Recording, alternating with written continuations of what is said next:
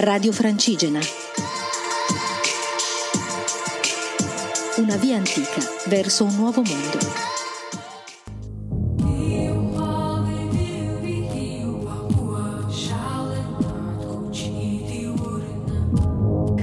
Ciao a tutti, sono Elisa, sono una pellegrina, sto camminando da Desenzano del Garda a Santiago de Compostela in Finisterre e questo è il mio quinto giorno di cammino.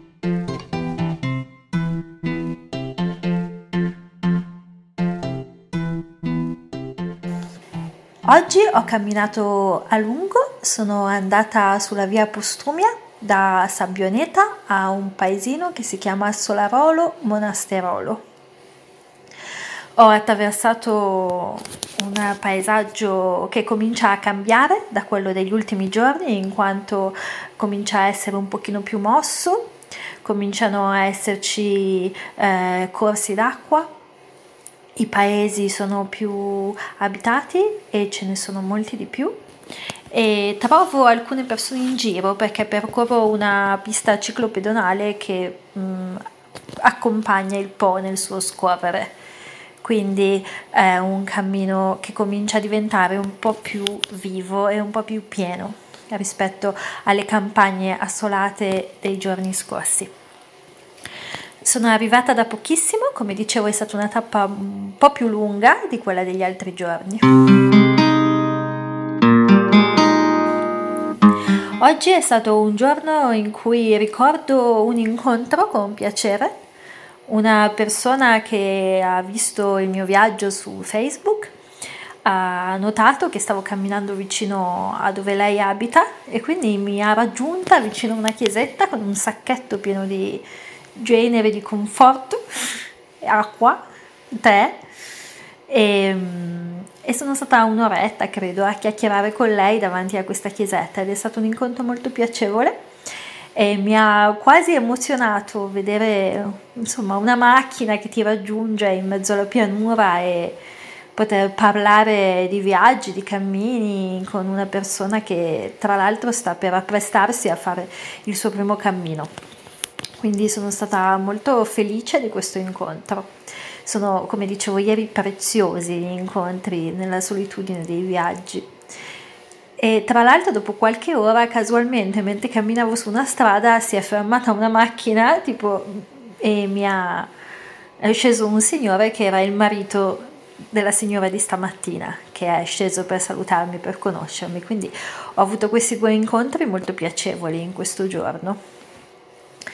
E mi sento coccolata da, dai posti che attraverso, grazie alle persone che incontro.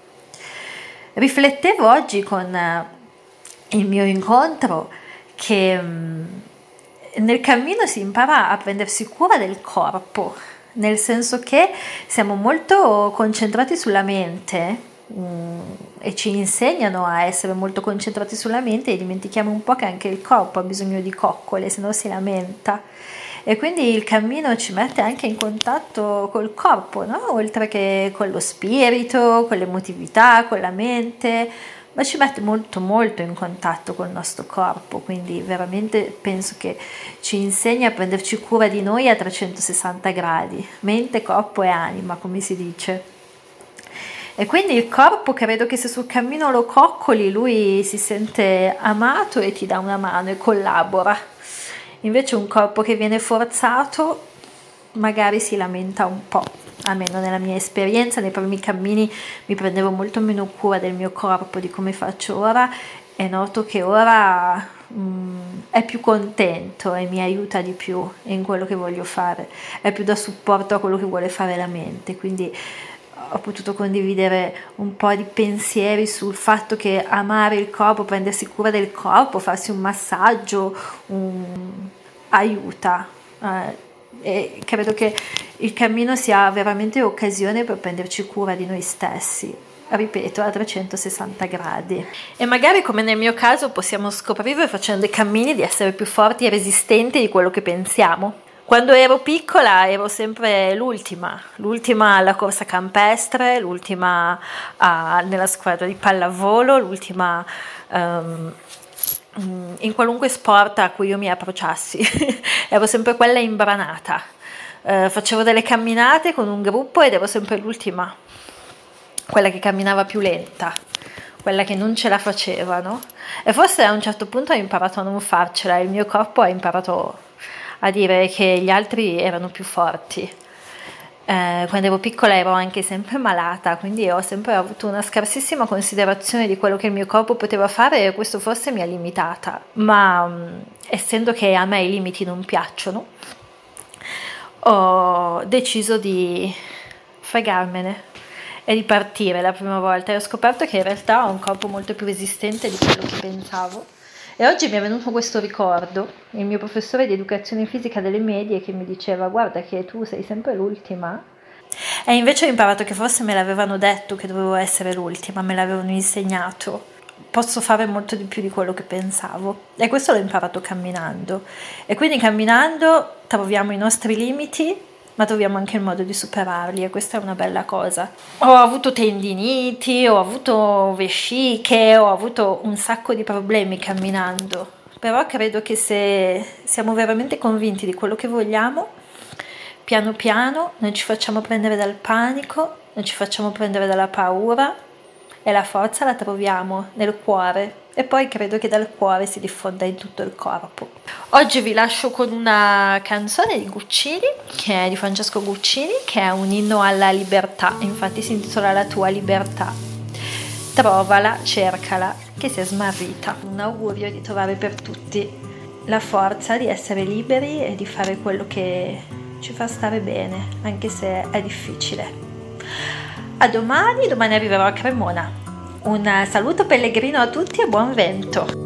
Oltre le mura delle città, un orizzonte insegue un orizzonte, a un'autostrada un'altra seguirà. Gli spazi sono fatti per andare libertà. Se vuoi, la puoi trovare. E un uomo saggio regole farà. Una prigione fatta di parole. I carcerieri società ti impediranno di cercare il sole, la tua libertà.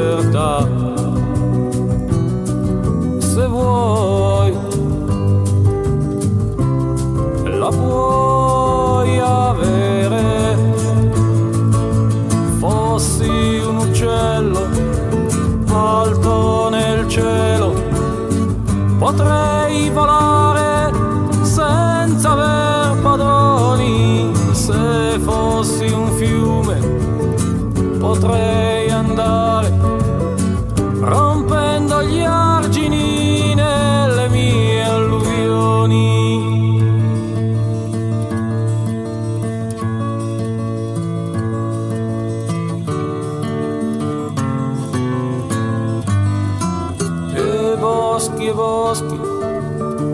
cerco attorno a me, dove la terra che non ha barriere, dove quel vento che ci spingerà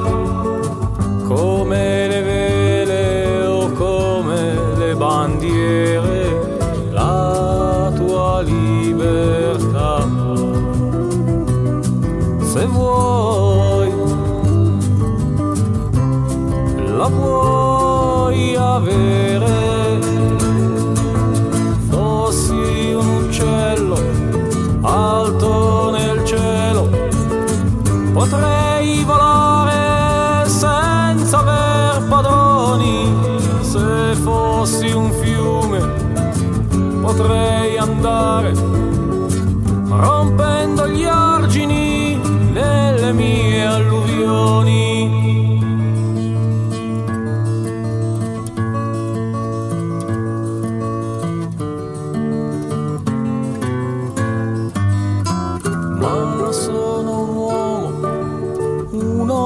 milioni e come gli altri ho il peso della vita e la mia strada lungo le stagioni.